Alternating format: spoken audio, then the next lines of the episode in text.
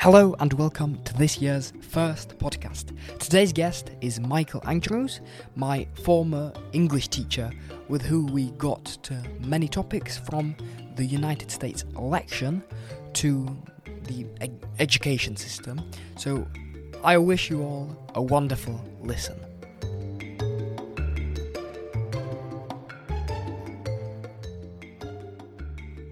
Today's guest is um, United States citizen Michael Andrews, with whom we are going to talk about the United States election and maybe the COVID uh, situation in America and um, his state, and maybe because he used to live in the Czech Republic, we are going to talk about maybe the difference in life standards of Czechia and the United States. So today's guest is Michael Andrews. Thank you for being here on the podcast. Thanks for having me. It's good to see you again. So, uh, how are you doing in today's age? yeah, yeah, I'm I'm alive, which is good. Um, things are things are a little weird in the United States right now, as Mm. as they are all over the world. But um, you know, the United States makes great claims for itself. So anytime something goes wrong in the U.S. or all eyes are on us, uh, it becomes more pronounced. You know, it becomes a much bigger deal than maybe it it, it should be. Um, so, yeah, yeah, things are things are um, similar to how they are in Europe. I would say. Hmm. Uh, so, what what state do you live in? Um, I I was born and I live still in Washington State. Um, and for those who may not know United States geography, for which East- many Americans Coast, also no? don't know, East North, is it? West Coast, Northwest. Oh, oh Yeah. so yeah, all the way up uh, towards Canada, towards Vancouver, BC.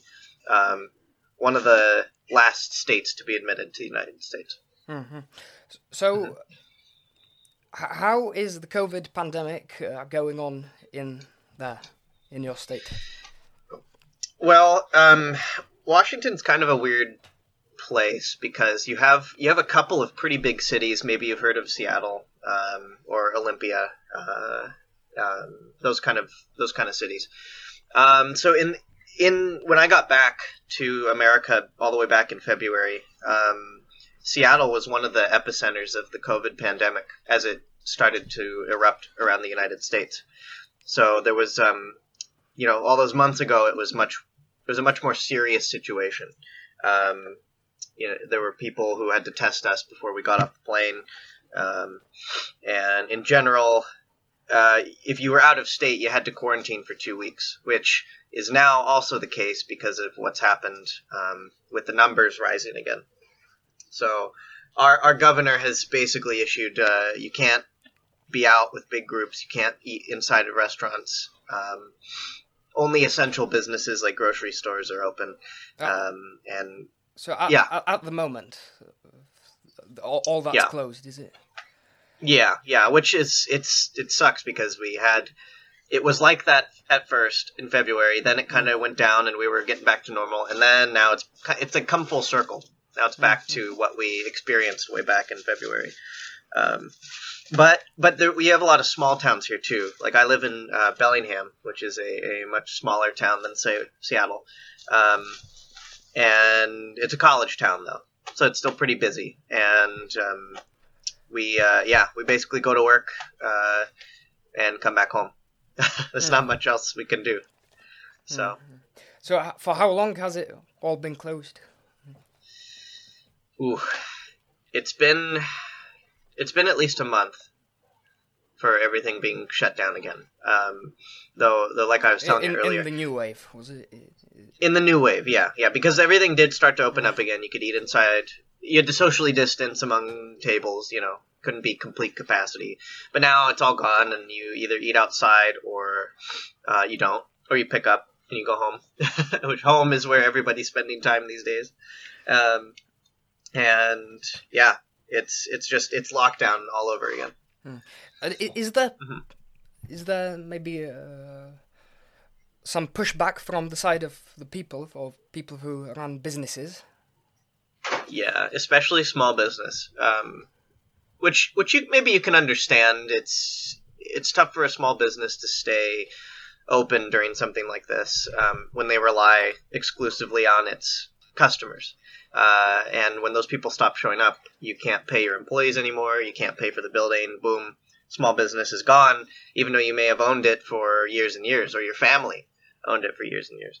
So yeah, people don't. Those kind of people do not respect the governor's choice to lock down. Um, you'll often find people like that also not believing that the virus is actually that big of a deal. Hmm. So, so uh, are, are the businesses that are opened at the moment, even though there's these uh, restrictions? Yeah, yeah. Uh, many restaurants are still open. They just serve like they'll they'll they'll have you order something, mm. and you go you go and grab it. Or any basically, we're just talking about restaurants here, but any service, like any yeah. government service. If you need a new license, if you need fingerprinting, um, uh, the only thing that's the essential business is like a grocery store, right, um, or a doctor's office, those are still open that you can go into. Um, I, I work at a grocery store, one of the bigger ones, and it's pretty pretty scary uh, because it gets really busy. It's really packed. Um, they say that you're you have to wear a mask if you come into the store, but you don't because they don't enforce the hmm. mask policy. So people are just walking around without um, masks among all these people, and like the people in the United States, at least in Washington, but you can see this everywhere. Um, a lot of a lot of people uh, don't really believe that it's a big deal, and, and I know that saying a lot is not a specific like you know i'm not an expert in the statistics of this but from what i've seen in my personal experience there's still a lot of people who do not think it's a big deal. Mm-hmm. and does the government support businesses that or pay for the money that businesses lost?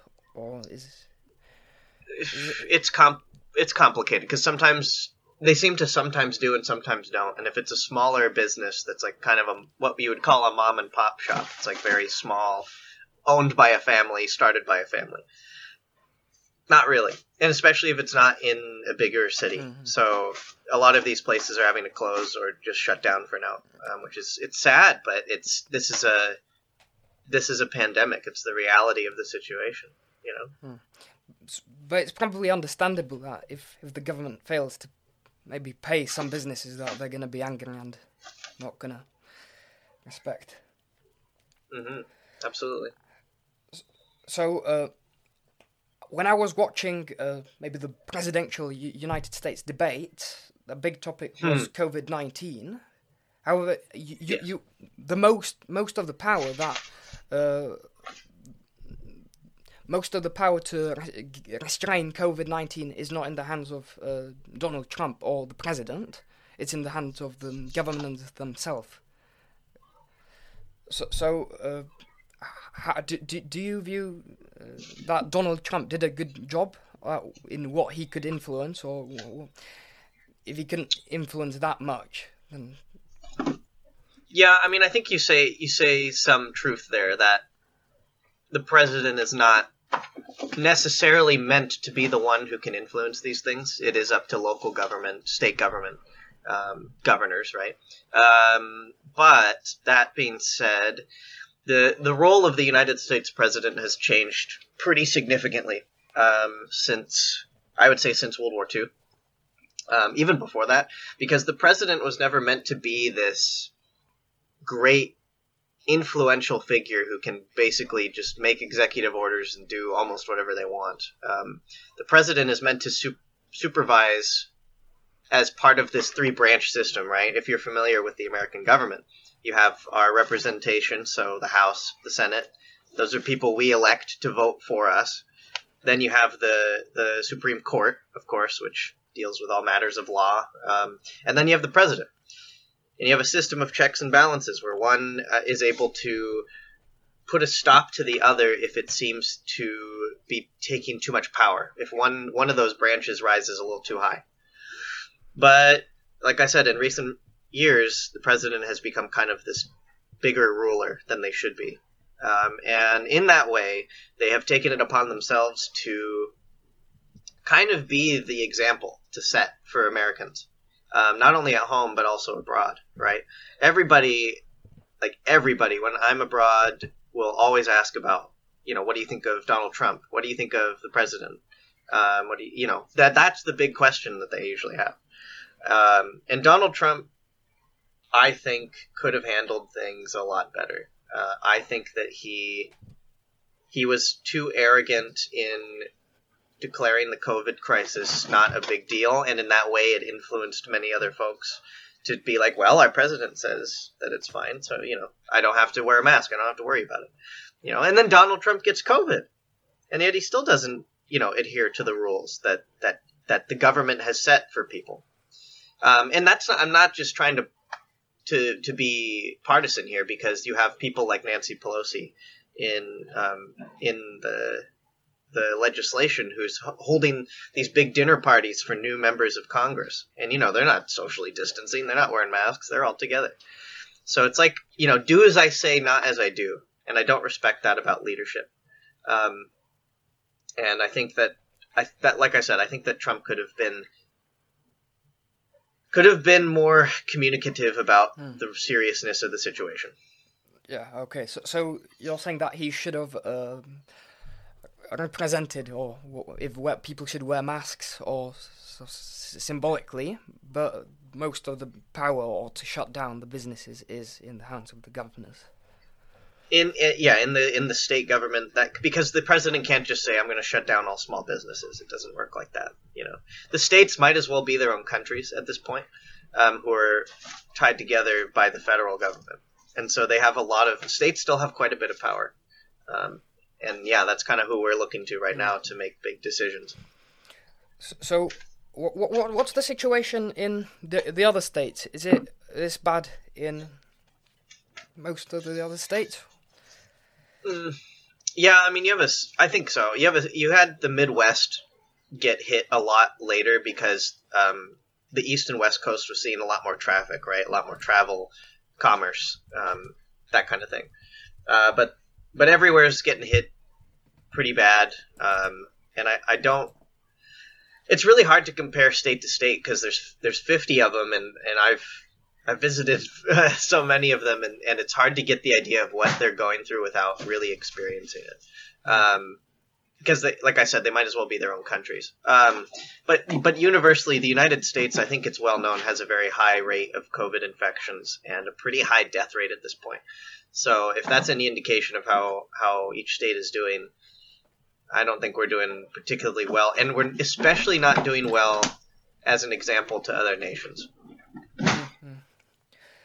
So, I, I suppose there'll be a massive difference in the way that the individual states tackle the pandemic and how they how each people in each state lives, right? Because uh, I guess it when I was watching the uh, election, for example, then there's all these uh, different regulations in every state, and uh, it was quite complicated to to watch that. There's uh, some electronical uh, boxes through which you vote, and uh, so, so they do have they're quite different. The states, I suppose. Very, very much so. Yeah, yeah. You're talking about places that have their own unique history with their own rules, like you said, their own regulations, and um, to to get to, to get all of them to do one thing a certain way is very difficult. Um, uh, there are some some of my friends who believe that maybe the United States should should be split up a bit. Maybe we should group some states together and make them their own countries, and and then maybe tie them under the federal government. But at this point, and maybe this is a conversation for later, but the United States is um, it's it's feeling like it's on a decline. It's hard to know when you're living in it, right? It's like living in history. I'm sure the Romans didn't really think they were in a decline right in the middle of their history. But that's what it feels like for us, at least from from my perspective. Um, Why is it on a decline? Yeah. Uh, our our leadership has not provided incentive or proved that we can still be, be trusted with great national issues, international issues, I should say, or national issues anyway, because look at how we're handling the crisis here. Look at the numbers. You know, math, math is dictating a lot of this stuff. And if you look at look at the numbers for COVID, it's ridiculous. Um, if you look at uh, our relationship with some of our former allies, it's not that great. Um, now with Joe Biden in office, you know, I'm not his biggest fan. I don't think he's gonna like be a savior of our country or anything. He's back to what we had before Trump. You know, somebody who's been in office or uh, been in politics for so long, and uh, it's just the same thing. It's another Democrat. You know, Democrat, Republican. It's we, our government needs a big change if we're gonna stay competitive, if we're gonna stay um, powerful. Because right now, China is buying and investing into all these different countries, including Greece and parts of Africa. Um, uh, Russia is still getting involved. They took over Crimea and nothing happened. Um, like, I don't understand why the United States didn't do something about that. We have Armenia and Azerbaijan still fighting uh, to this day, and nothing's been done about that either. Um, you know, not that we need to go in there with soldiers and do something, but you know, there's no humanitarian aid or anything. We have another Holocaust going on in China with the Uyghur population. I don't know if mm. you've heard about that. Um, but they are there are people being sterilized and placed into camps in China because they're a minority. Um, you know, what's what's where are where are we when we when we claim to be such a great country and we help people? Why are we not doing anything? Hmm. But is that the role of the US to help and affect other states? That's the big question, I think. Um, and that's that's an identity problem because we we make great claims for ourselves, right? We have claimed that in the past that that we we are this this force for good in the world, that we fight evil and all these injustices, which you know there's a there's a degree of truth to that, I suppose. Um, but now, uh, you know, after years of propping up dictators, after just putting military bases all over the world. You'd think that we'd be able to, to affect something when we see when we see really horrible shit like a second Holocaust happening, you know? And and there's nothing and now, yeah, I mean that's a good question though. I mean what do you think? Do you think the United States should be involved in other places? That's difficult to say, but America has all, all, all since its existence has all, been doing these things, right? And especially after World War Two, right, it expanded these things, and it's it's that's a big question. I'm not sure. I'm not sure. Now uh, we're, gonna get all to this uh, the election and that in in just a bit, but I'm interested in your, your take because on the Czech Republic, life in the Czech Republic and America, because you, you used to live in uh, the Czech Republic for uh, how long? Let's see. Um, oh boy, put me on the spot. Uh, August. It was about seven months. Yeah, mm-hmm. living in Prague for seven months. So, you you were here as a teacher. Uh, so wh- why why did you decide to do so, and why the Czech Republic? Um, yeah, that's a good question. Uh, I I have always enjoyed um, talking about history with other people.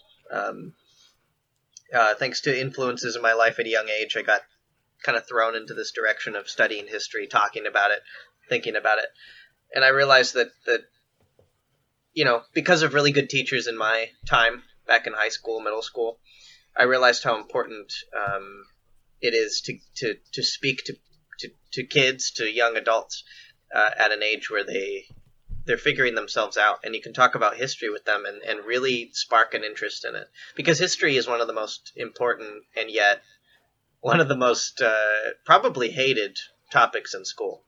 Um, and partially that's probably because the way it's taught.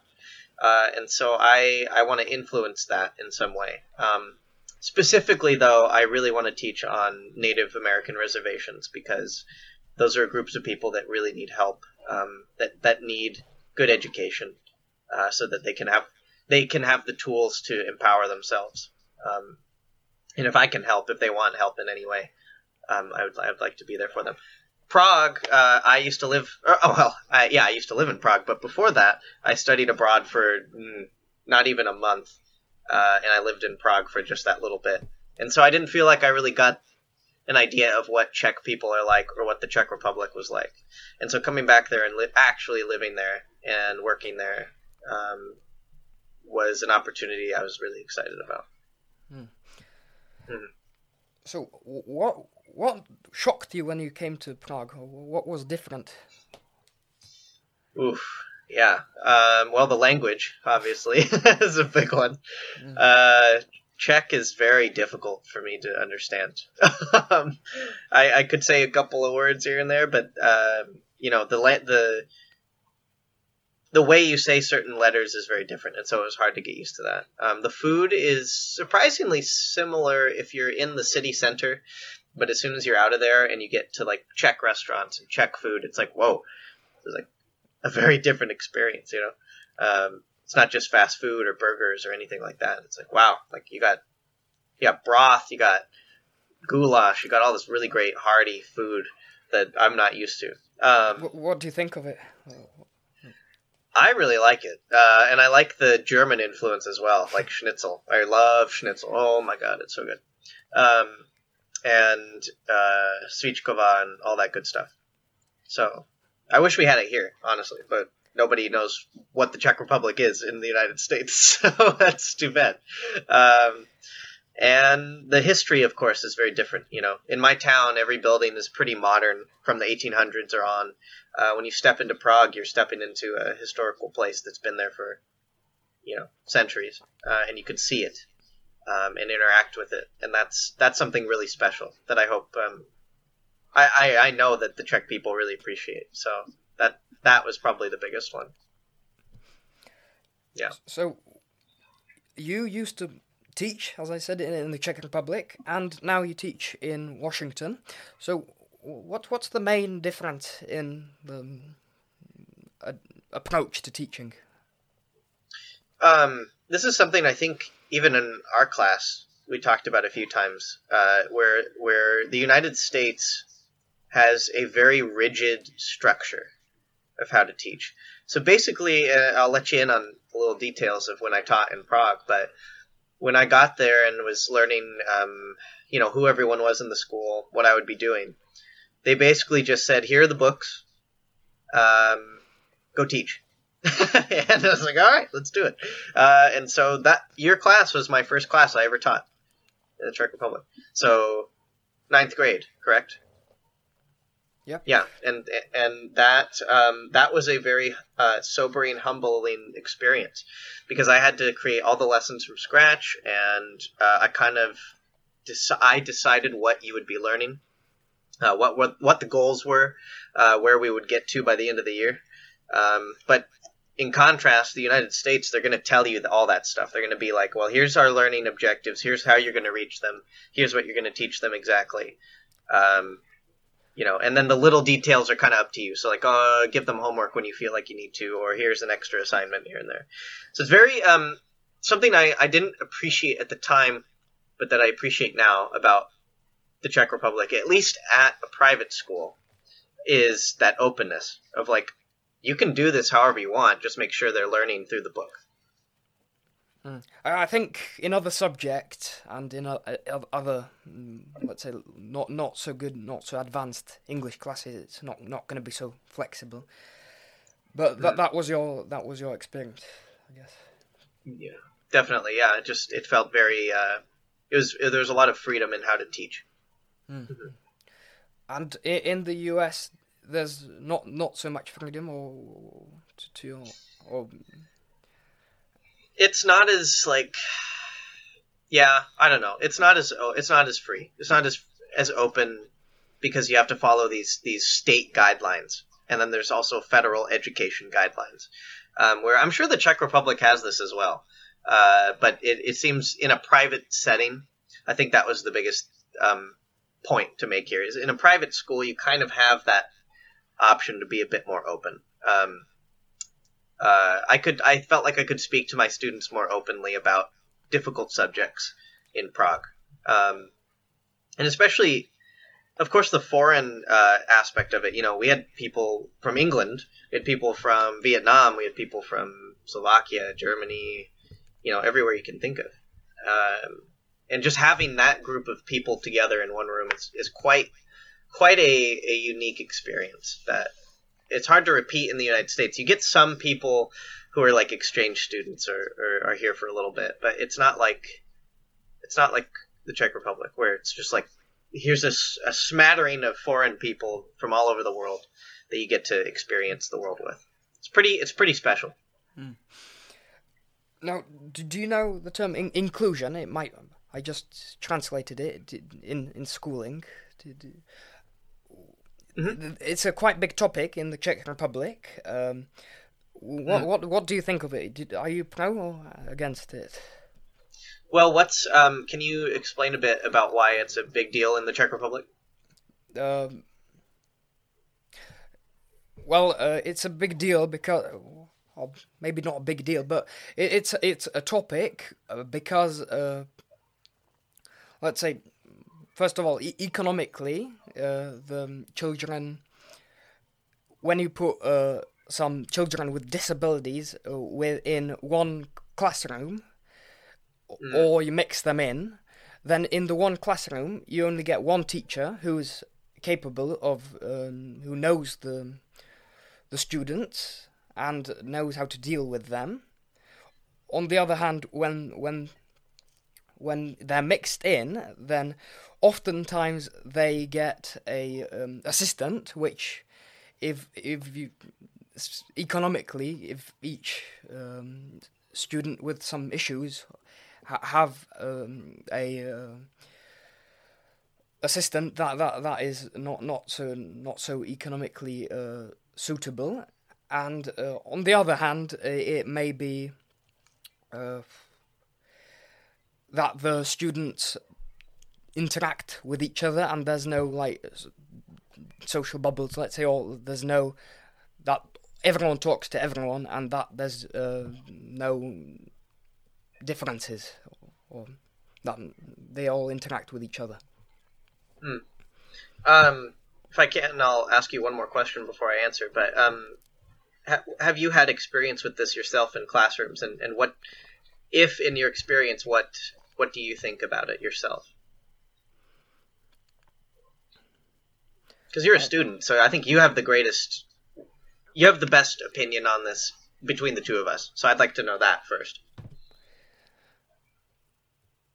Well, I, I, I can't say if I'm against or pro one because it, it's both got um, uh, benefits and uh,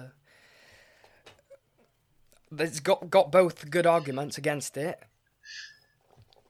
Yeah, you'd make a good politician, Robin. however, it, I, I think once it gets to some degree of, let's say, um, of not being able to do some stuff, then I think that it's, it is necessary to um, put them in because they're, they're just not capable of uh, lasting with the one class and they're not suitable for staying in that one class and they'll just pull them down. Yeah, I, I can understand that, and I, th- I think I agree mostly. So, yeah, if, if a student is like, if they have really um, particular learning disabilities or, or they need a lot of extra assistance, um, it, it may be best to have them in their own learning environment so that they can learn a little bit. Because if they're in a normal classroom, it may be so disruptive, you know, not just because of them, but because of all the other students who might be distracted or distracting to them. Um, that that it just might not be helpful for anybody in the class to have everybody together like that. You know, it's not about like we don't want them in the class. It's well, what's going to be the best learning environment that we can cultivate for both. Um, I shouldn't even just say both for all types of people. You know, um, so so inclusion. I think that we're going through similar questions in the United States. Our our education system needs a a kick in the butt a little bit, um, and I think inclusion is is important, but I think you you can't just say all inclusion is good. I don't think you can just blanket a term like that. You know, you have to know when, like you're saying, You have to know when it's appropriate and when it can foster a good learning environment. I think that's what you have to think about. Mm. You you said that the American schooling system needs a kick in the butt. What what what is wrong with the American schooling system? Well, anything before college is a whole other topic, but I'll just say this one brief thing about college. It is super expensive, and it deters a lot of people from going because you need to take out loans that you will not pay back until you're like 40 or 50. You know, like people people who are in debt, and this is something uh, I don't know if you've heard of him, Andrew Yang. He was a uh, presidential candidate for a while there for the Democrats. He um, he was talking about this the other day on uh, uh, a podcast I watched, and he's saying how with with students who have great debt, as soon as they're out of college, they're not going to want to risk spending their money on things. They're not going to risk setting up their own businesses or investing because they have all this crazy amount of money they have to pay back.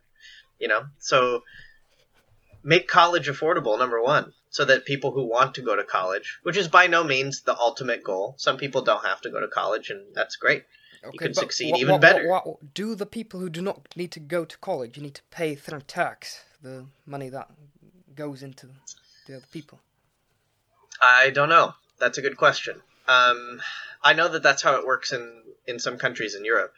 Actually, a lot of them, I think. Um, and honestly, I would not mind paying a little bit more in taxes to support free education, um, or at least significantly cheaper education um, because I I want our society to be strong and smart. I want them to do what they want to do. Um, if that means I have to shell out a little more money every year in taxes for that purpose, that's a good purpose in my book. You know, um, it's better than welfare checks for people who don't need it, or you know, taxes for roads that never get fixed. Um, to go back to the to lower education though, like um, high school, middle school, the standardized testing just is not a good way to conduct testing because maybe Robin, maybe you learn better visually, or maybe you learn better uh, through writing or reading. Um, you know, and a standardized test just says, screw all that, you're going to learn this exact way, or you don't pass, and there you go. That's it. There's no room for for talking about it or learning a different way. So I think that's where we need to start. Hmm. What, what's next? What, what else needs changing? Um, teachers, I think teachers need to be compensated uh, to a fair degree. I think right now teachers are very underpaid, especially with the COVID 19 thing going on right now. Um, teachers are being asked to completely change the way they do their job and to handle these extreme situations.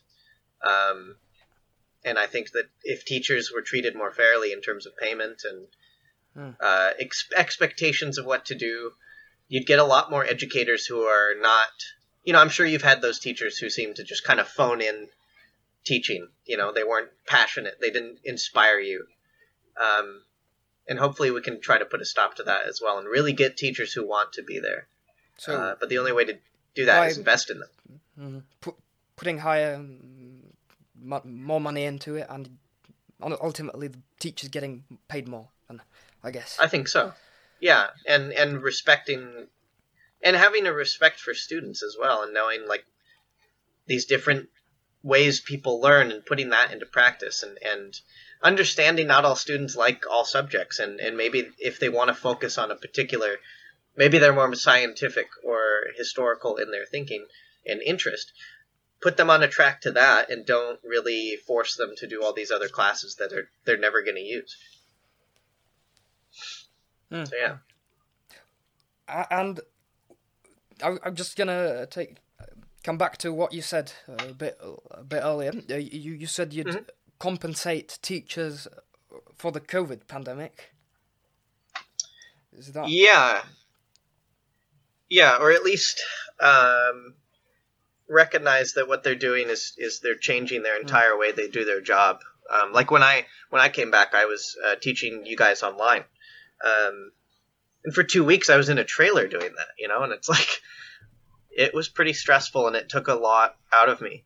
Uh, it took it took, and I was barely a teacher, and you're talking about you know people teaching younger kids, um, or teaching whole whole classes of like 30 people you know. Um, teachers just they, they do a lot. Their work doesn't just stop at the school. They have to go home and they have to work even more and then they go to bed and do it all again the next day. Um, so I, I don't see why we shouldn't treat them with more respect Mm-hmm. But m- maybe the um, hiring of the payment, maybe is it is it right because what you're talking about change is with all, all um, work and every workplace, and uh, let, let's say teachers have a permanent uh, pay payment Mhm. and on the other hand, when you, you own a business, then that does, is not permanent. And when the government does not um, let you do your business, function your business, then maybe that's not the best thing to do, no? Or, Oh, sure, but I, I also don't think we could we should separate these issues. I think you have a, a group of issues that you should try to tackle, if not at the same time in close succession. Um, you know, I'm not saying that only teachers should get this, or it's like teachers are better than other people. It's nothing like that at all. It's just as an educator myself, this is what I've seen, um, either among among my colleagues or um, when I was a, a student. So I, I agree. I think that you you have a you have a good point that yeah we shouldn't just focus entirely on education, but the more educated your population, the more the more structurally sound your society will be, and the the better job opportunities people will have. Hmm, So that's something to consider as well. Okay. Uh, do you have anything to add to uh, schools and this topic? Um, I don't know. Uh, what? Um, how has your experience been as a as a student at your at your particular school? It's I don't know if you can talk about it. It's been absolutely fine. I'm satisfied. I Just um, as as you were saying, the teachers are t- tired from the the situation, but ev- everyone is. But do you recognize that? Like, do you see like maybe your your work is not as I don't know. It was it's Uh, not as comparable as to what it was. me personally, I I I. I think it's better for me because I, I can do it. A lot of the things I can do when I want, and I, d- I don't need to do when the teacher says, and I uh, I don't need to uh, fo- focus on the s- uh, the stuff I don't like because we got less of it now. So that, that that's a Mm. benefit, I guess. Yeah, I can imagine. But Yeah. ma- maybe the digitalization that the, t- the all the teachers understand that um, the um, maybe the internet or how how how, how computers work.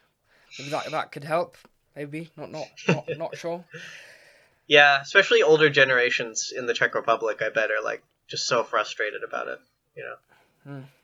Yep, yep. The a large number of teachers are of older age, let's say. So maybe it was for the better, but uh, on the other hand, it's it's it's hard for them. Yeah. Okay, so can we go to the U.S. election now? yeah, yeah. Let's do it. Let's tackle it. Okay. Uh, first of all, so um, the the U- United States election, I think, was into the president. President was elected, and the Senate and the um, you know, House uh, of Representatives. Was it? I think there was election into all of them. Yes.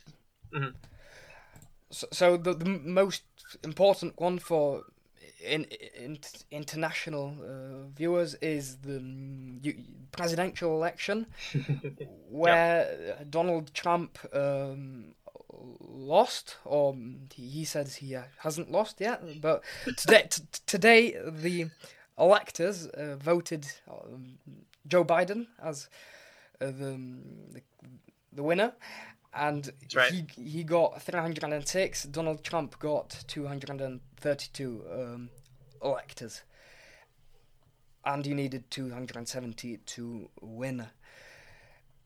Joe Biden gained 81 million uh, votes, and Donald Trump gained 74 million, which for Donald Trump right. is quite good because he got uh, several million more than in the last election, but due, due to the mm. fact that uh, there's been lo- loads of people coming to this election, then that the proportion didn't work out.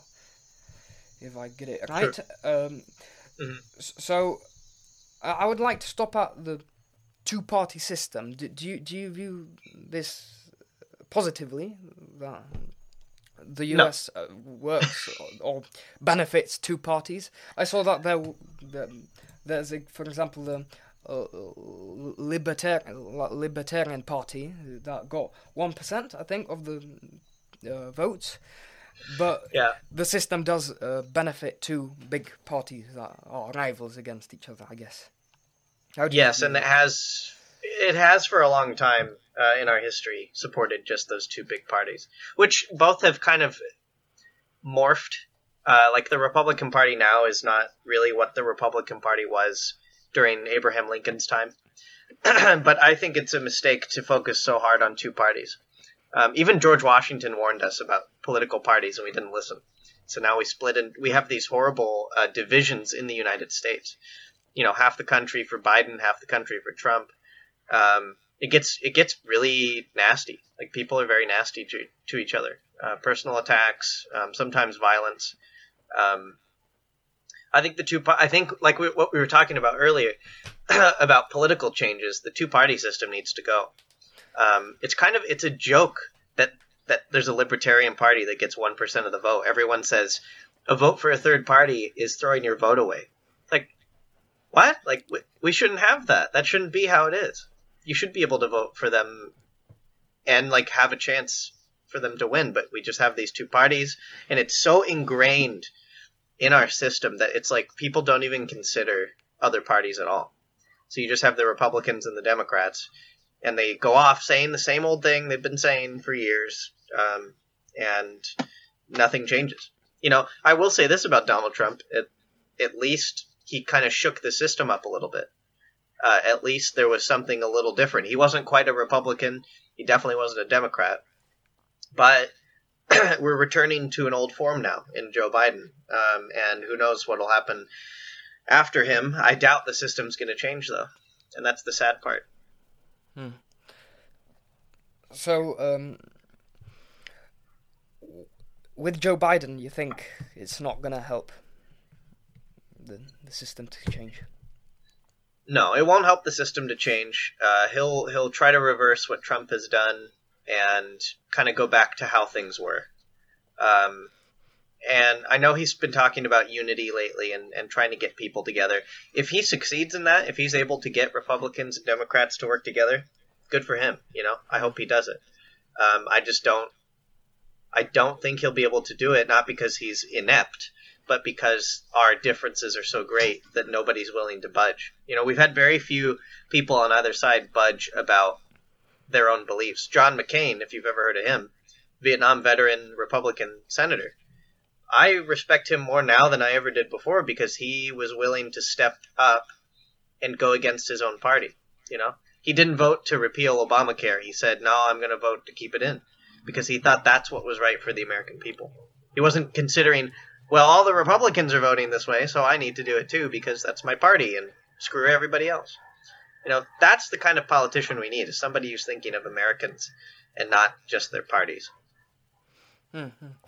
And do, do you think it's the right time now to change the system? Because with Donald Trump saying that this election was um, false or rigged, to quote him, then uh, do you think really it's the right moment now to change it? I think we need to stabilize first, um, and and accept what has happened. Uh, I know that, like you said, the electoral college has decided it's Joe Biden, um, and Trump will step down, and that's it. Uh, maybe he'll come back and run another time, maybe not. But um, now it's time to set ourselves up for for success later on. and if that means we can heal these rifts between us uh, and and put our energy towards number one, stopping the COVID crisis, uh, which I think we just vaccinated the first person the other day. Uh, we'll see how that vaccination goes. Um, I should be receiving it soon as well, since I'm technically an essential worker. So I'll be able to let you know what that's like at some point if I don't die. Uh, and then um, I don't know if it's the right time right now, but it needs to be in process because we've been in this situation too many times mm-hmm. where the parties have just divided our country not for the better. But it, it seems to me that there's not much of a will to do so, though. I agree with you, yeah.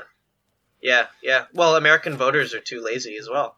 We had, like, what, the last election, not this most recent one, but the last one, like, what, 40 something percent people voted out of the whole population?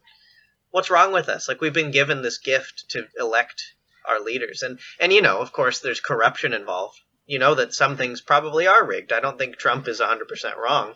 Um, it's hard to prove one way or the other. Um, but we we need to come together as people because we we really do have.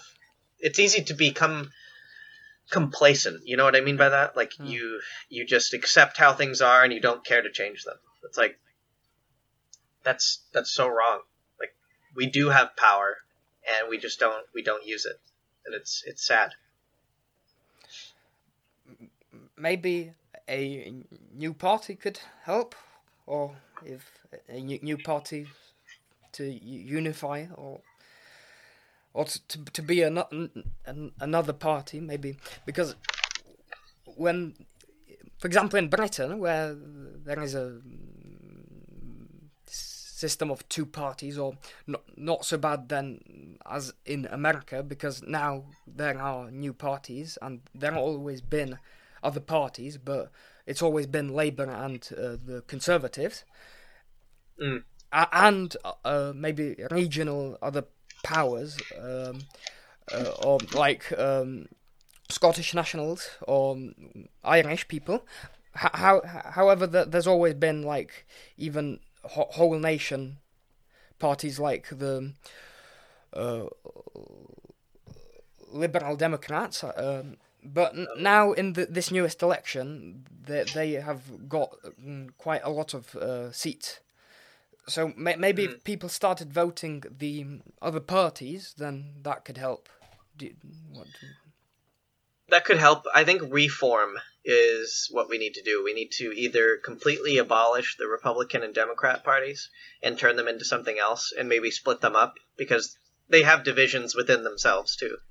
Um, because if you have those two superpowers going at it, like mm. I don't think you can change anything. So yeah, I don't know if addition of a new party, but at least reforming the old ones into something new might be a good idea. What What do you think of proportional representation? That they people vote for a specific proportion for a specific uh, party, and that if one percent votes for the Libertarian Party or 0.3% vote for the Green Party, that those votes are uh, counted uh, and they get their seat that they should get for their. That's a that's actually a pretty good solution, I think, because then you do get those new voices in, uh, in into the seat, right, seat at the table, um, and I think, yeah, actually, I really like that. I had not considered that. Um, you know, some people might call that unfair or whatever, but you know, we have we have to do something if we're gonna reform ourselves, and and we're in desperate need of that. So yeah, hell yeah, let's get that going. That'd be great. Mm-hmm. So maybe a bit too personal question, but um, you who who did you vote for if you did vote?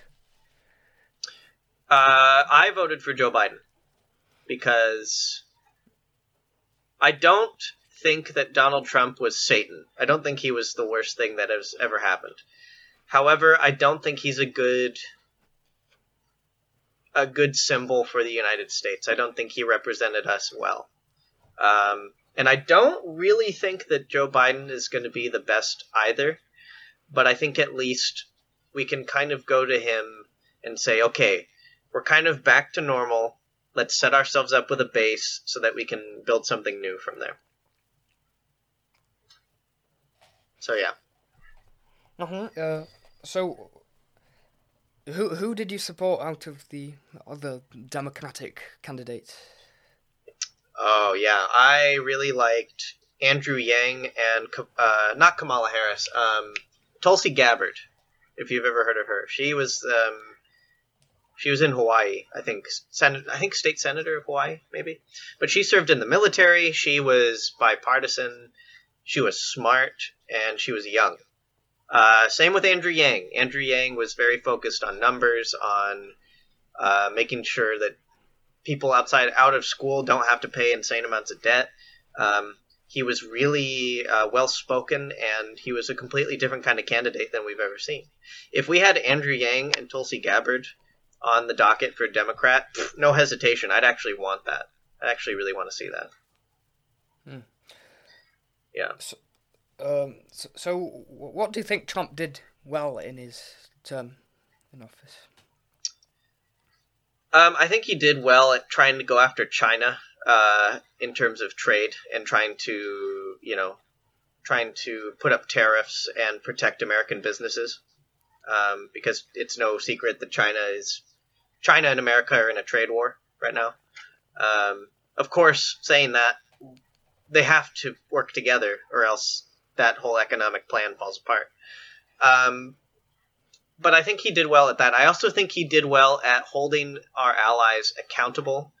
Um, for example, in in uh, NATO, Germany was paying a disproportionately low amount hmm. for uh, protection and for just like uh, our alliance in in terms of NATO. Um, they even I think Germany had an agreement for a pipeline with the with Russia, uh, who is obviously the reason NATO was created. So um, Trump was able to be very forthcoming and honest about those kind of things and call those people out in person, in in front of them. Mm-hmm. Uh, and I think uh, I think I that's good. Just, uh, yeah, th- this what, what, what Trump did was quite good because even in the Czech Republic, it was a topic, and when he did say that we should pay two percent, we did talk about it a lot in our our politicians here, and still t- t- to today, people are talking about it, and um, it is still still a thing that uh, our prime minister wants wants to get to that number so- soon. Oh, interesting. I didn't know. I didn't even know the Czech Republic was part of NATO. that's uh, that's good to know. I'm glad that you, you said that. Um, see, like Americans don't even know about that kind of thing. Um, yeah, so I think I don't think I don't think everything he did was awful. I think that he he was sometimes a good presence abroad. Um, sometimes I don't think he always was. Um, his dealings with North Korea were odd because they never led to anything. Um, North Korea still threatens everybody around them and treats treats the world with indifference because they know nothing's going to happen. And I think that's that's a severe mistake. Uh, I, I, I think it's interesting he tried to talk to Kim Jong Un uh, and and create some kind of mm. you know relationship with him, but uh, I don't think it led anywhere. There's not mu- not much that the U.S. president can do there because if Korea doesn't really want to co- cooperate, I guess so North North Korea. True. Yeah, I wish we could just go in there and take them out, but um, you know, China, as you said. Hmm. So, t- yeah. t- to China, d- do you think that with Joe Biden, that the stance of America will, um, or the strong stance that uh, Donald Trump started, will kind of weaken off that uh, more more cooperation with China, more more trade, stuff like that. More. I think it could pro China, let's say. Yeah, yeah, or at least less um, holding China accountable, and I, I, have a feeling it'll be more normalized relations. It won't be so extreme on one side or the other, um, which for better or for worse, you know.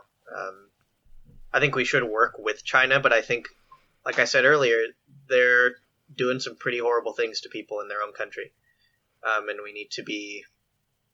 I think we need to be tough about that. We can't just let money get in the way of that kind of thing. That's a human. That's a human life problem, you know um, that needs to be addressed. Mm-hmm. So, um, as as I said, uh, from what what I consume in my media, I I get an image that Democrats and Republicans kind of hate hate each other. That that's probably true, I, I guess. Pretty much, yeah. Do you think it's the two party system that made this, or why why do you think this happened? Hmm. I think it's a result of historical transformation and complacency, where you know the Democrats used to be a much more southern focused, um, completely different than what they are now, uh, and the new Democrats, you might call them, are more interested in more socialist tendencies, you could say. So you know, social programs to help people, environmentalism, you know, good for them. I agree with a lot of that stuff.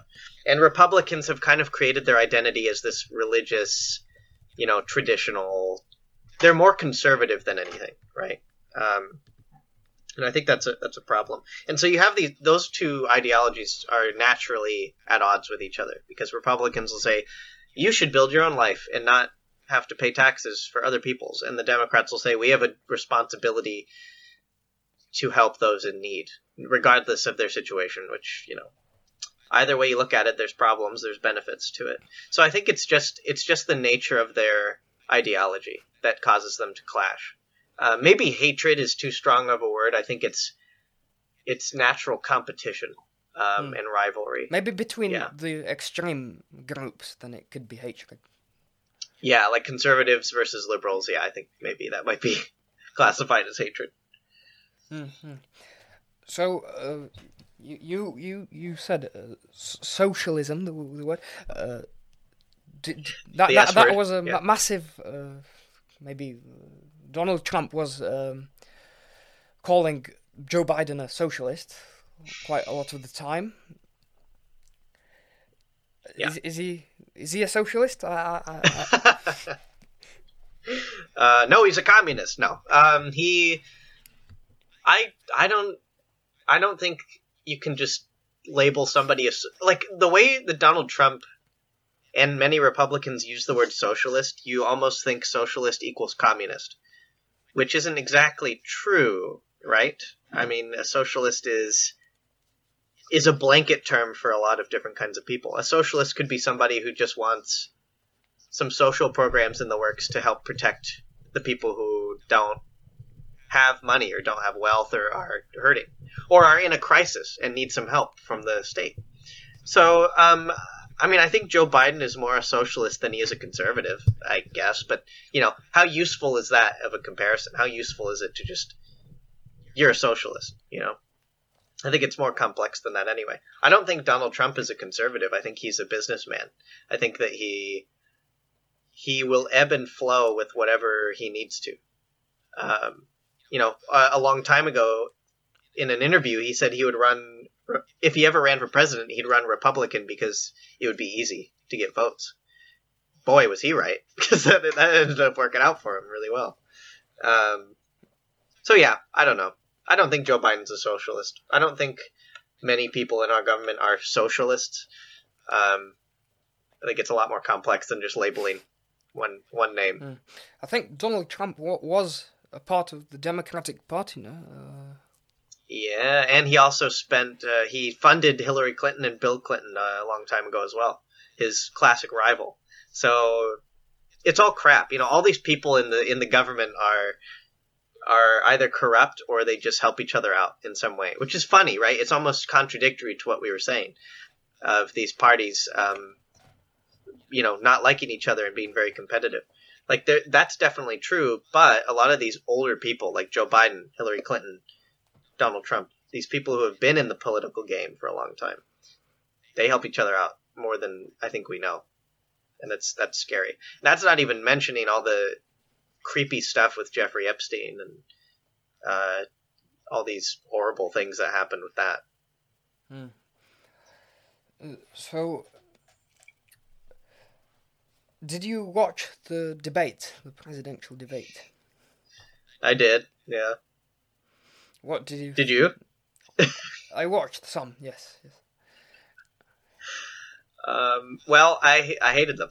they were they were terrible. Why? Um, all, all you have to do is watch one of those debates, one of the ones between Trump Trump and Biden, and then watch an older debate, even uh, even between Obama and Mitt Romney, for instance, and you notice these these glaring differences. You know, the debates we watched for this election were just name calling and and talking points and not much else.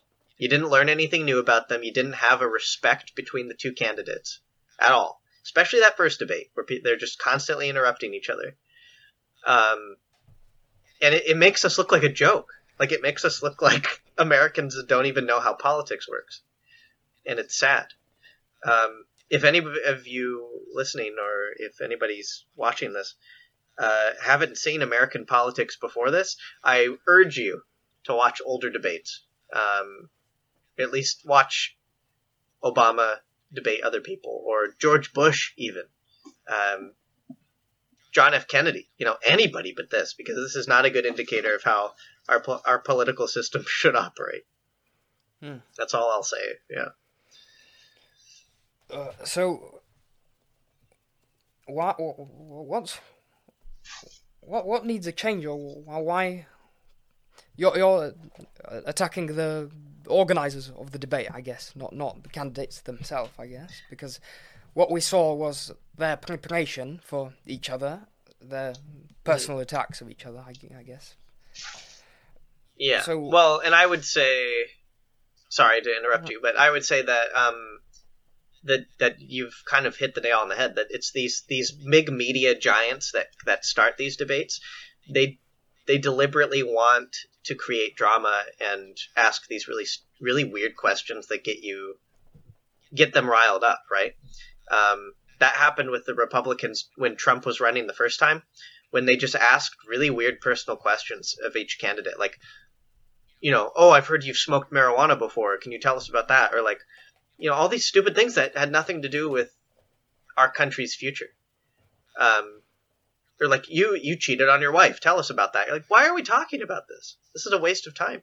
So yeah, I think that um, I know that Joe Rogan, famous podcaster that he is, was saying uh, how he would love to host a debate. And if you've seen his podcasts with uh, with other yeah, uh, candidates, wa- wa- right? Like, some. yeah, yeah, yeah. And weren't they actually interesting? weren't weren't they actually enlightening? And they were just talking. It was like a conversation, like what we're having and you actually learn something about these people and what they might do if they were in power. It's like, yeah, let's do that from now on. Like, let's stop with these weird dramatized crap shoots. It's a waste of time. Hmm. So, you hold the media responsible for this, I guess. Partially, yeah. I mean, I think the candidates have their own influence on it, right? But media has always controlled this. You have conservative media and liberal media, and that's kind of it. Mm-hmm. That's kind of what people see. So, do, do you think that it's good that, uh, let's say, Republicans watch their own media and Democrats watch their own media? Because from a lot in the Czech Republic, a lot, most people watch um, like well, there are some groups that um, say that the mainstream media here is, um, let's say, uh, pro one one side. However, uh, however, mo- most people and however they're not really, in my opinion, they're not uh, helping one side or another. And mm. both sides join in the same me- media or same medias. So, so both uh, opinions, or there's more opinions because we're p- proportional uh, in Parliament. So, so, there's many more opinions than the two parties, but uh, it it's more of that both sides join in in one media. I think, or several media that are, let's say, bipartisan.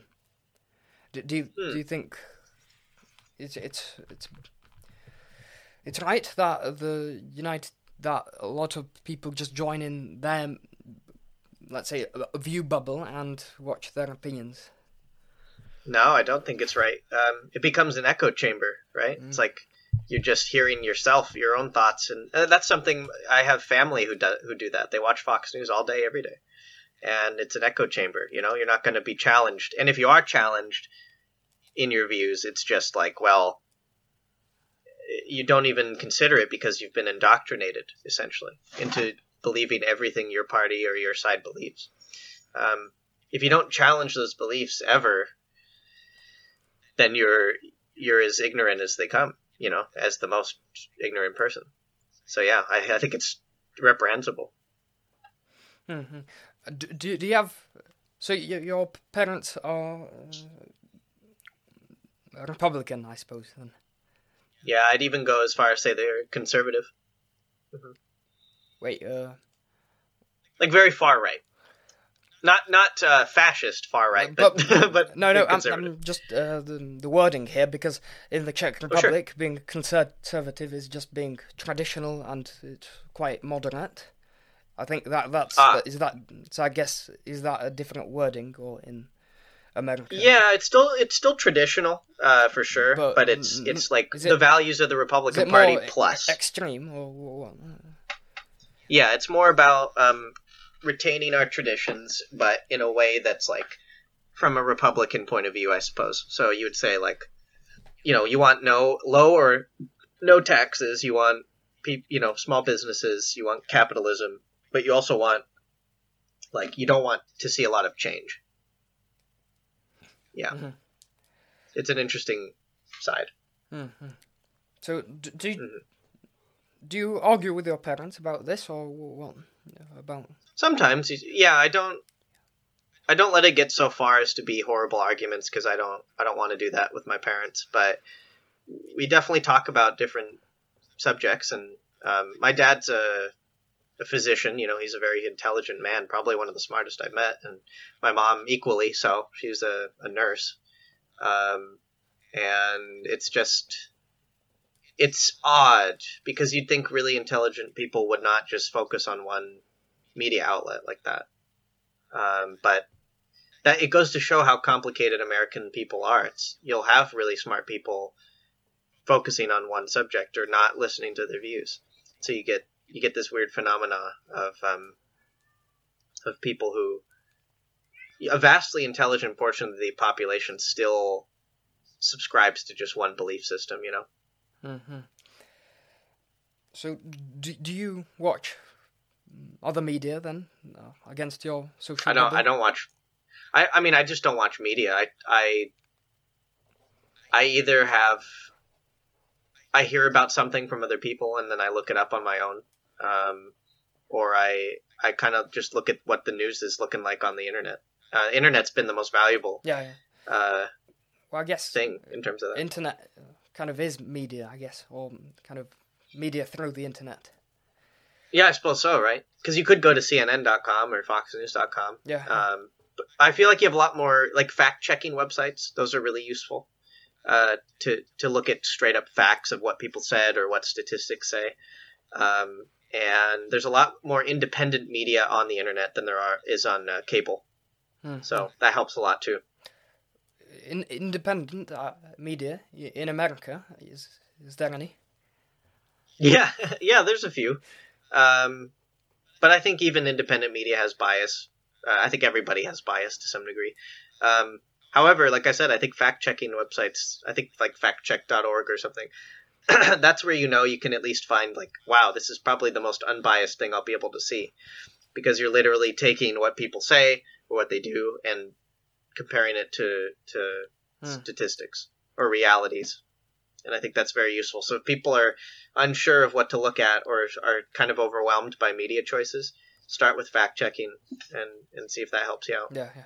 I guess when you the media is quite very powerful because it's enough to just get a clip of Donald Trump how he says a few words and it just pull put against the whole thing and it's it can sound completely different, right? So what what you post is quite important as if if you post one minute or thirty seconds or ten seconds, it, it really changes the way it looks.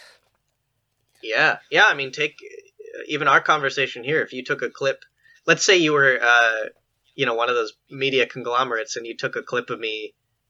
Because I said the word fascist at one point, so you could like change my words around and make it sound like I'm a Nazi. and and it, it, you know, people do that kind of thing, or they take something like you said out of context. And they'll make us they'll sensationalize it meaning they'll make it a bigger deal or change the meaning of it. And uh, that happens all the time. So it's really scary. Like the media is kind of scary because you you you can't always know what is completely true and what is completely false mm-hmm. but I, I, guess there's not much will or in the people to, to change this or what they consume i guess in america yeah, because if, I mean, if there would be will, then the people would start watching other or alternative, let's say, uh, media. I guess. True. Yeah, yeah, and I think to some degree, um, yeah, we've grown complacent. Uh, we have our social media. We're distracted all the time by things, uh, stuff, you know, objects, desires. Um, so it's easy to be distracted. Mm. What do they call that in Rome? Bread and games, right? Uh, bread and circuses if the Romans can distract their population with that kind of thing, then they don't worry about the big political moves that are happening. Mm. Um, and that's, I think that's kind of what's happening with us. Mm. So, uh, back to this election, uh, you're not not satisfied with the result, I guess. Then, um, it's no, not really. there could be it's... better options. Yeah, it's like the Democrats chose the easiest option, which was Joe Biden. They really should have gone for somebody. Bernie Sanders has been running since he was like two years old, and they still haven't even gotten him to be an elected, you know, at least the uh, candidate. And and I feel bad for the guy because he doesn't, he never changes on his beliefs. He's been like the same way forever, uh, in a good way. You know, he stands by what he says. Um, I would have preferred him to Joe Biden, honestly. Uh, so yeah, this is just kind of like a choice between the lesser of of two uh, boring. they're, they're just very normal candidate. Well, Joe Biden is like a regular, like old fashioned politician, you know, the old guard. So there's nothing new mm. to be hmm. seen from this, I don't think.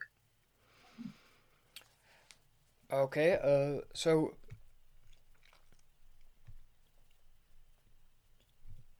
um, I think that uh, changed the, the, the the American election was um, uh, Black Lives Matter, which is a very d- divisive topic. Um, yeah. How how do you view this movement? Um, it's complicated because I think the movement itself is good, and it, it's coming from good intentions of what they're not saying is only Black Lives Matter. What they're saying is Black Lives Matter too, or also. Because for a long time, American history has shown that we didn't think Black Lives mattered for a long time, and even still to this day. So I think it's it comes from good intentions, but I think that like many groups like this, mm and I'm talking about the official Black Lives Matter group, right? Not the movement per se of just individuals, but like the official Black Lives Matter. It's been hijacked by by people who want to accomplish their own personal gains, right? And they're using people to do that, and I think that's sad. Um, I completely agree with the sentiment. I completely agree with the movement, but I don't like when it's organized officially, because I think that's when you start getting problems. Um, it's like Antifa, right? God, Antifa is just ridiculous because they're anti-fascists, and yet you'll see them beating people up, smashing buildings, setting cars on fire, and you're like, what are you doing? This isn't anti-fascist at all. You're the fascists now. You've become what you wanted to destroy. Um, so I just hope that Black Lives Matter doesn't become that as well. Um, but of course, I'm some white guy from Bellingham who doesn't have much experience with this stuff, uh, and I would recommend if you ever get the chance to speak to um, African Americans about about the situation as well because they they will have an infinitely more knowledgeable response. But this is what I can say about it. Hmm. And mm. do, do you not think that the name itself is kind of racist? No. No, because it, no, you, you said that it um, includes um, only on, only black people. Well, no. What I was saying is that's the common misinterpretation is that what they're saying is only Black Lives Matter, but that's not what they're saying. What they're saying is Black Lives Matter too, right? Because yeah, sure, all lives matter, but we're trying to focus in on this one particular group that has been mistreated for centuries. Mm. You know, it's like saying all houses matter, but then you know the one house at the end of the street is on fire, and it's like, well, everybody needs needs to have water on their house. Like, well, no, not really. Only the one house that's on fire needs that the most. So, um, I think that's we need to remember that it's mm-hmm. not trying to say these people are better than other people. It's saying these people matter. Their lives matter as well. Okay, and uh, why, why, why do you think they're the group that is suppressed, or what? Maybe. Or uh, my question is: is is it really systematic, or is it like individual, like that? Someone on the street or someone rejected them from, from work or s- something like that. Or I, I, I don't understand what, what whether it's uh, sy- systematic that it's in, somehow engraved in the system, or that it's some mm-hmm. something like really pers- personal that uh, not sure that you're mistreated on the street or at the shop. It, if it was individual, it would be far less uh, problematic. Um, you wouldn't have these statistics that show what African Americans are actually a pretty small portion of the population mm-hmm. overall of the United States, but they're disproportionately arrested and put in prison. Um, than other, yeah, like the percentage for white people is more, but there's more white people than there are yeah. black people. So African Americans get arrested, like their numbers are insane in proportion to their population. Um, my friend taught in a school in Alabama, right? Deep South, still very traditionally Southern and, and conservative. And the population of that town was like 90% African American. Her high schoolers couldn't even read or write properly at a senior level. They were completely forgotten and abandoned. Um, and you, you get this a lot in the South still, where African Americans are mistreated in this way. Um, it would be, you know, for for centuries you have this bias against African Americans, and you don't just unlearn that overnight. Mm. So many Americans, whether they know it or not, do have an inherent bias. Okay, uh, but but back to the um, systematic. Um, yeah, yeah. Uh, so, just because you take uh, a certain population, do, do you not think that the culture of the African Americans can influence that? Just right? Uh, or because if you take a, a group of people, mm-hmm. then of course that they're gonna be uh, they're gonna have different statistics about their wealth and stuff. So if if you take um, some statistics of uh, people who live in a specific city, then they're gonna maybe be uh, richer than the other population. So do do you not think that that could be a factor that they just that if, if you just take that uh, uh, a specific population is goes to prison more often, then is it not that that uh, group behaves differently? No, not necessarily, because you could have you could have the that group of population be treated differently in terms of what they're being arrested for, right? Like if they're pulled over for a uh, for speeding, the officer might say, "Oh, well, he's an African American, and you know, I need to do extra. I need to take him in for extra reasons." Mm-hmm. Or, um, you know, for a long time, these African American communities have been put into the poorer parts of cities, and it, it just hasn't changed because there it is systemic. Um, it's just it's just how it is, right? And so then these people grow up in these poor situations, and they're they're stuck in a loop where they can't really mm-hmm. get out of that. And so, yeah, you do have a disproportionate amount of crime, not just because, you know, the state is causing it, but in a way it is because these people are stuck in this loop and they they fi- they feel like they have no other choice. Now, I'm speaking for a lot of people here, and I shouldn't be because I'm not representative of that particular group. um, and I'm by no means an expert on the subject at all. Um, but it'd be it'd be naive to just think it's number one naive and almost like derogatory to think it's a cultural thing or to think it's it's just because of who they are. You know what I mean? it's it's it's much more complicated than that. Um, and I hope that yeah, I hope so, that so because it's complicated, do do you think that it's really engraved in the system that because if, if a police officer um, arrests or um, does some special uh, things for one African American, that's just one police officer, right? Uh, it's that's not system. Well, it is systematic because it's not just one time that that happens. It happens all over the place, you know. And the police are part of that system. And mm-hmm. so, you know, there's things like racially profiling, right? When you know you're taught to treat people differently because of their race, because the the statistics tell you that this particular portion of the population seems to do more, right? But then that's not necessarily true. But because you are using that as your guide, then you racially profile. You try to look out for these people more. Um, why did that officer sit on George Floyd's neck for so long that he suffocated and died, you know? And yeah, there's people who say he died for other reasons, but even still, that officer was sitting on that guy's neck with his knee for a long time. And that happened again in other places after George Floyd died. Okay, but so, uh, it's not only African Americans that get their necks sat on, though. No, of course not. But like I said, it's the proportions that matter. It's not just the raw numbers.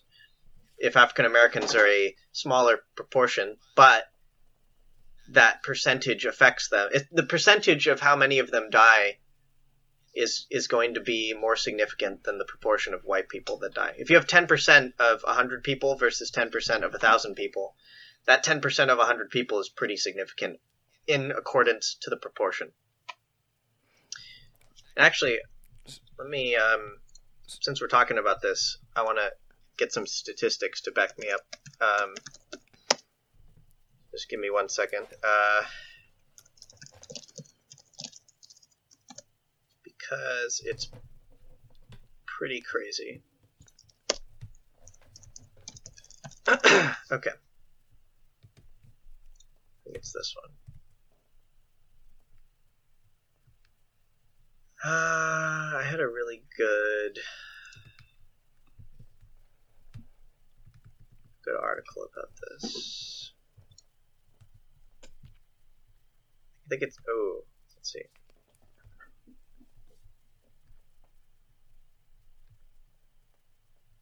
Oh man, it might not be possible to find this, but um, after our conversation here, I'll try to find it and send it to you because um, maybe you could link it uh, to your audience or something. But, um, anyways, go ahead. I, I, know you're trying to ask me something.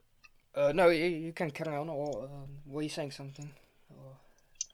Yeah, I think it's just it's maybe from a European perspective, it it's hard to to really see this stuff, right? But when you're in the United States and you you live here and you live among a proportion of the population that that understands like yeah my family's been mistreated their entire history it's like becomes very real you know um, and and like i said i think statistics don't they don't necessarily lie of course they they can statistics can be fudged but but i urge you to to research it on your own as well and and decide what you think hmm.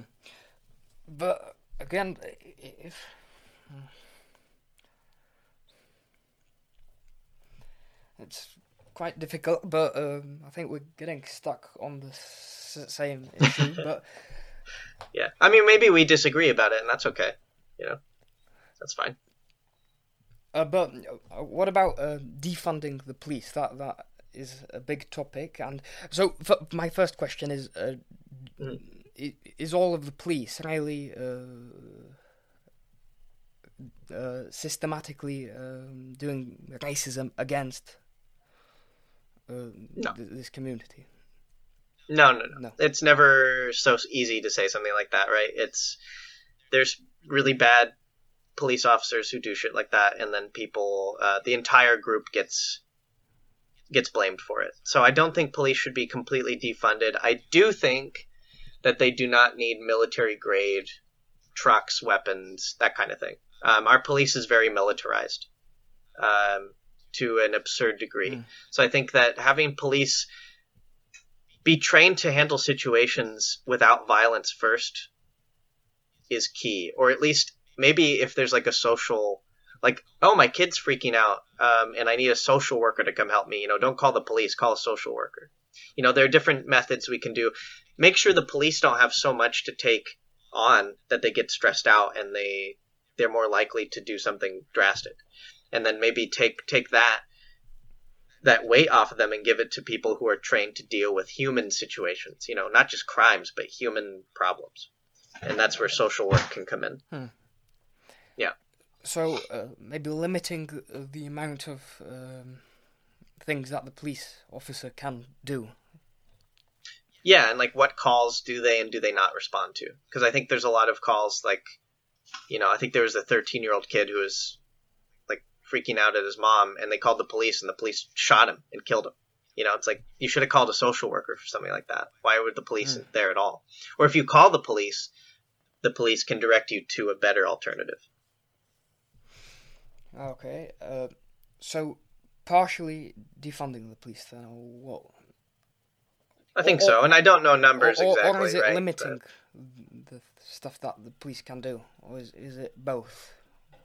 I think it can be both.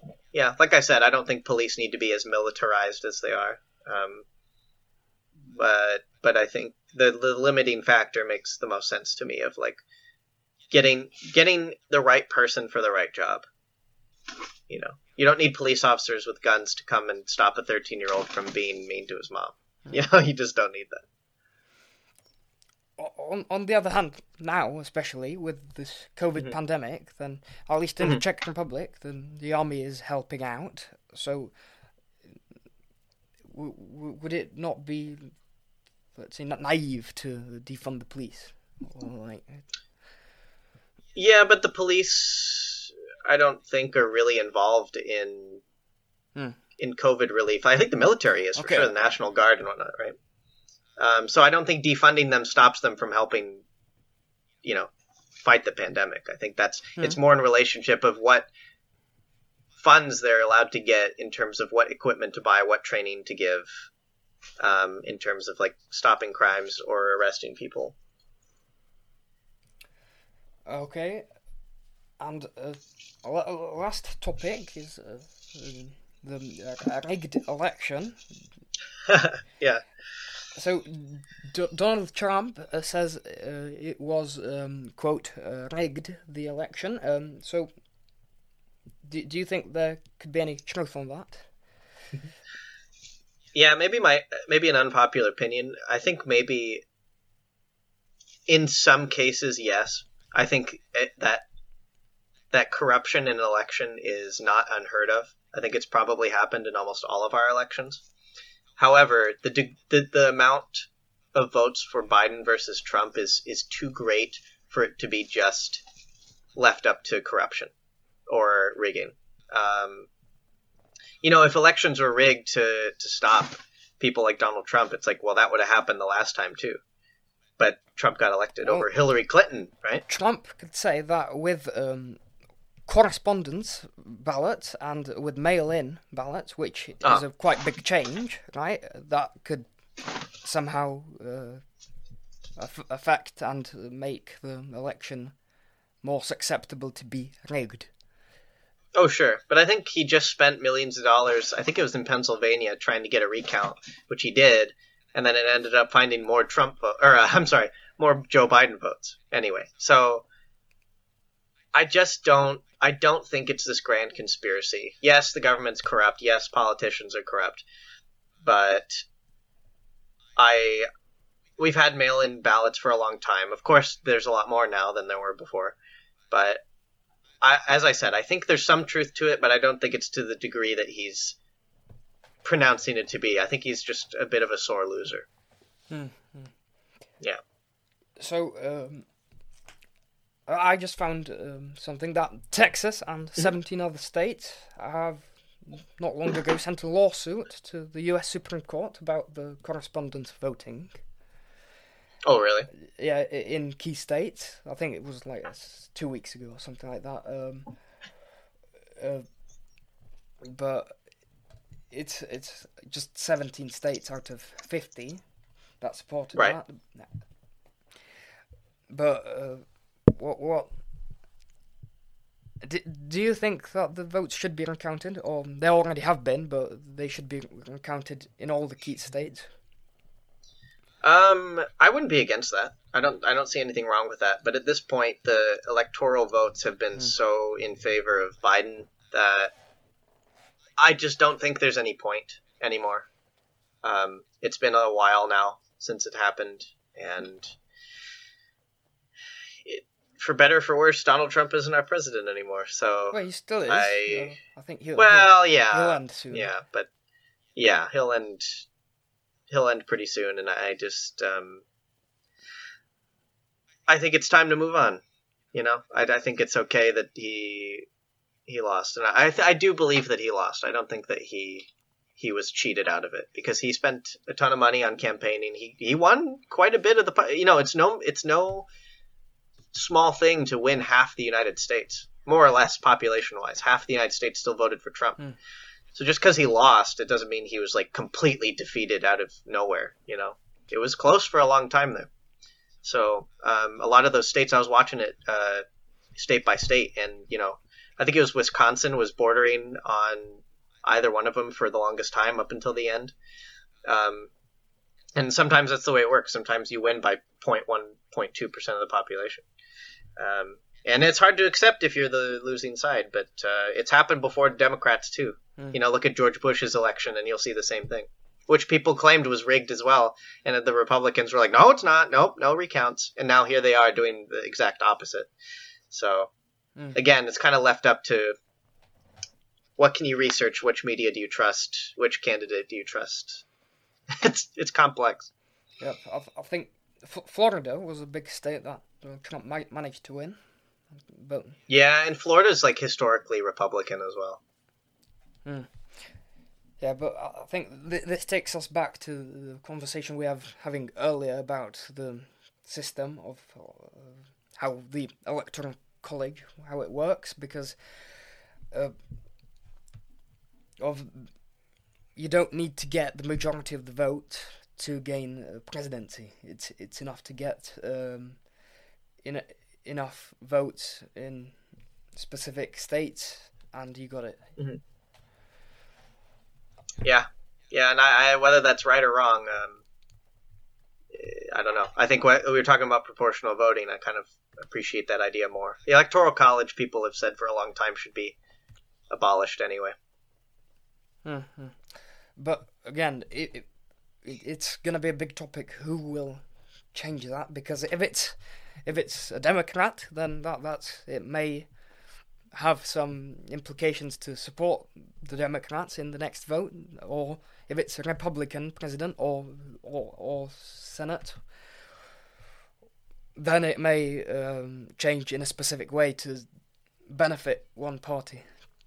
Yes, yeah, and that's where you start seeing like how their tentacles are in everything, right? It's like you almost can't separate our system from the parties.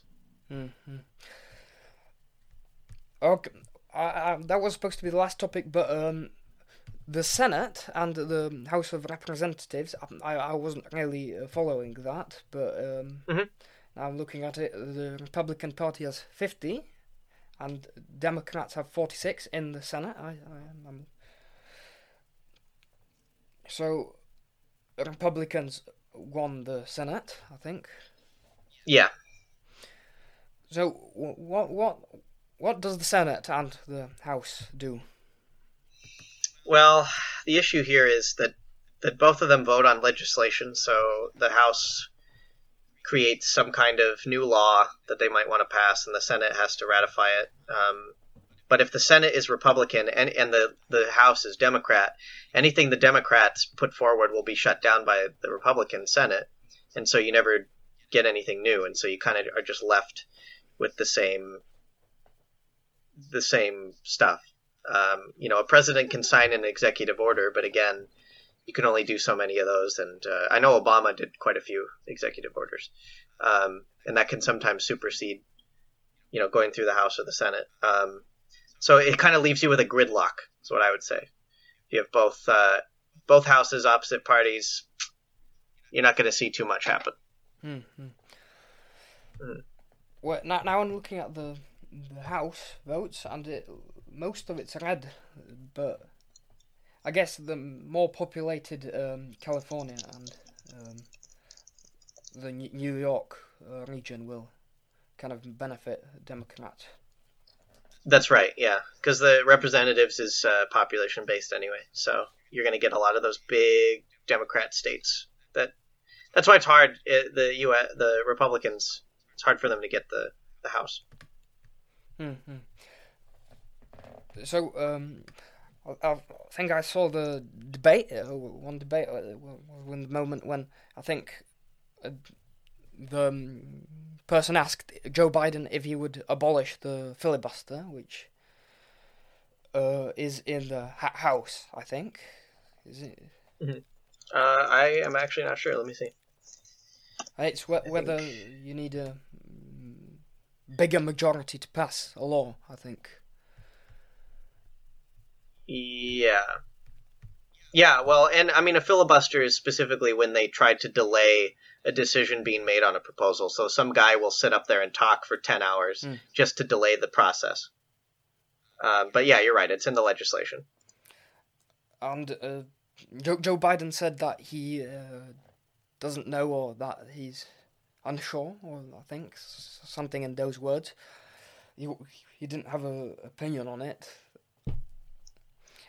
And I, I was just thinking, would will Joe Biden? I guess depending on if he would control the House or not with a majority, would he change his opinion on the thing? He might. I mean, he's he's a classic. Like he's been a Democrat for so long that he might he might decide to do that. But uh, I, there's so many problems in the United States right now. He might try to focus on COVID first, or he might try to try to try to get some of his executive orders passed. It's really hard to know what's going to happen. Um, all I know is Joe Biden's talking a ton about unity and trying to elect both Republican and Democrat positions in his government, which I commend him to, for doing that. Um, but we'll see if it works. We'll see if it works. Uh, okay.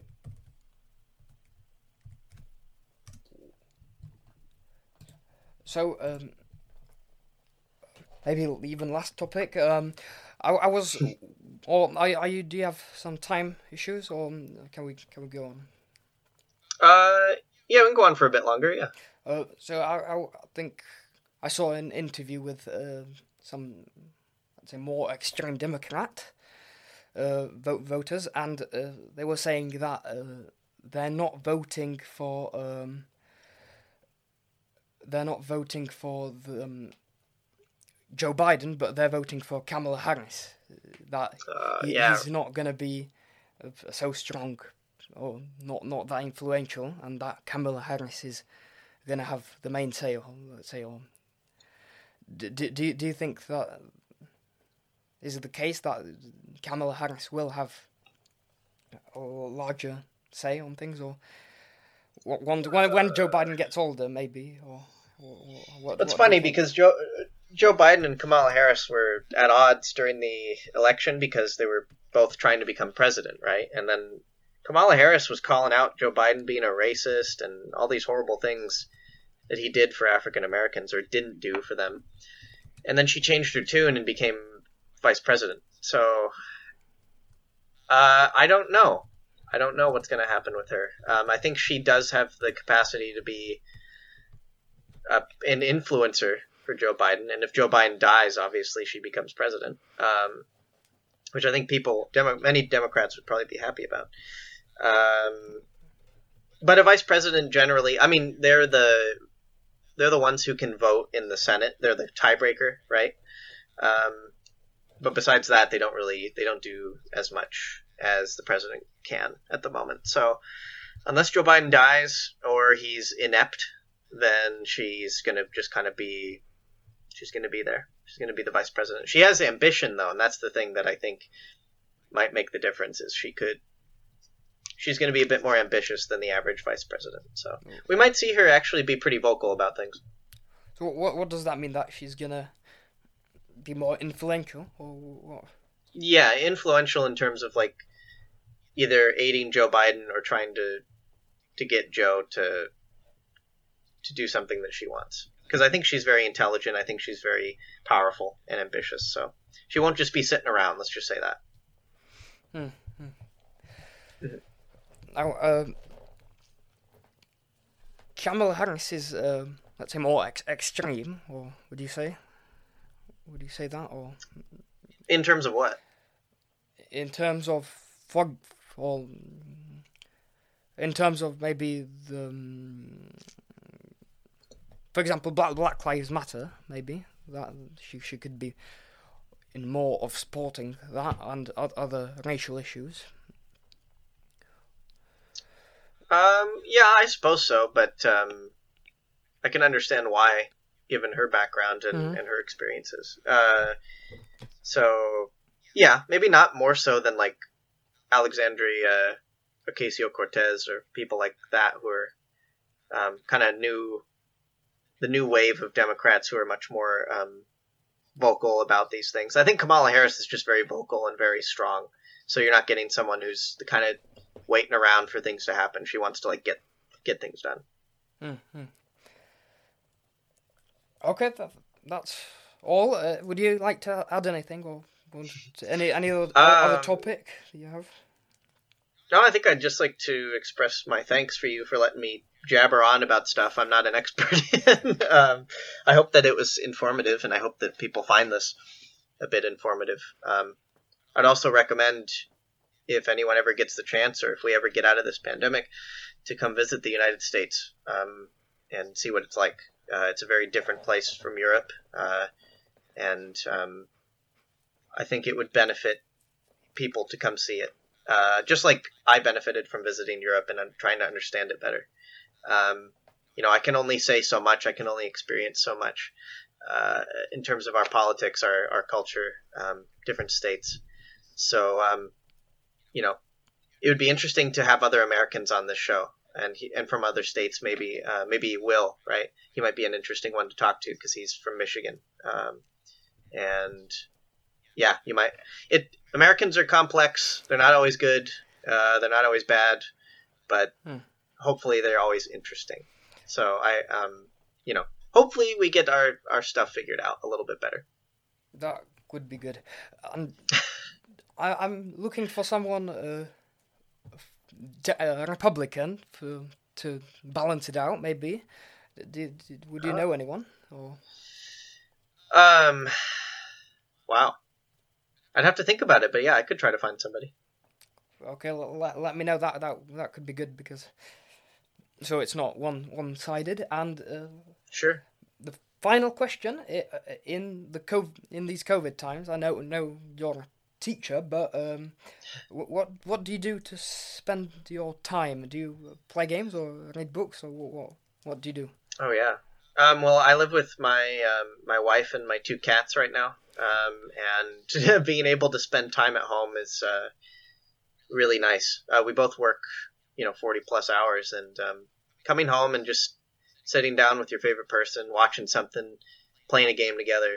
Um, is is something really special. So, I although things are really hard right now, take the time out of your day to sit down and really think about what matters in your life. Um, if you haven't talked to somebody you love for a long time, uh, reach out to them. You know, tell them that you love them. Tell them that you appreciate them. Um, could be a friend, could be family, mm. whatever. Um, that being said, I also play games online with friends, and that's very fun. so, if you can get away from it a little bit, get away from the humdrum life, do it and enjoy yourself as much as you mm-hmm. can. What, what games do you play? Well, they released all the Halos on PC, so I've been catching up for years, decades of not decades. having played any of them. Yeah, yeah. So that's been fun. And uh, Nicholas from G2B, I've been playing Age of Empires with. so that's been really fun as well. You know. okay, f- fantastic. Thank you for being Yeah. in this podcast. Of course, yeah. Thank you, Robin. I appreciate it, and um, I hope you stay well. So that's all from today's podcast. I hope you all had a pleasant listen. If you did, or if you did not, please let me know on Robin Studios social media. You may check us out on Instagram or Facebook. That's all for today's episode. I shall see you in the next one.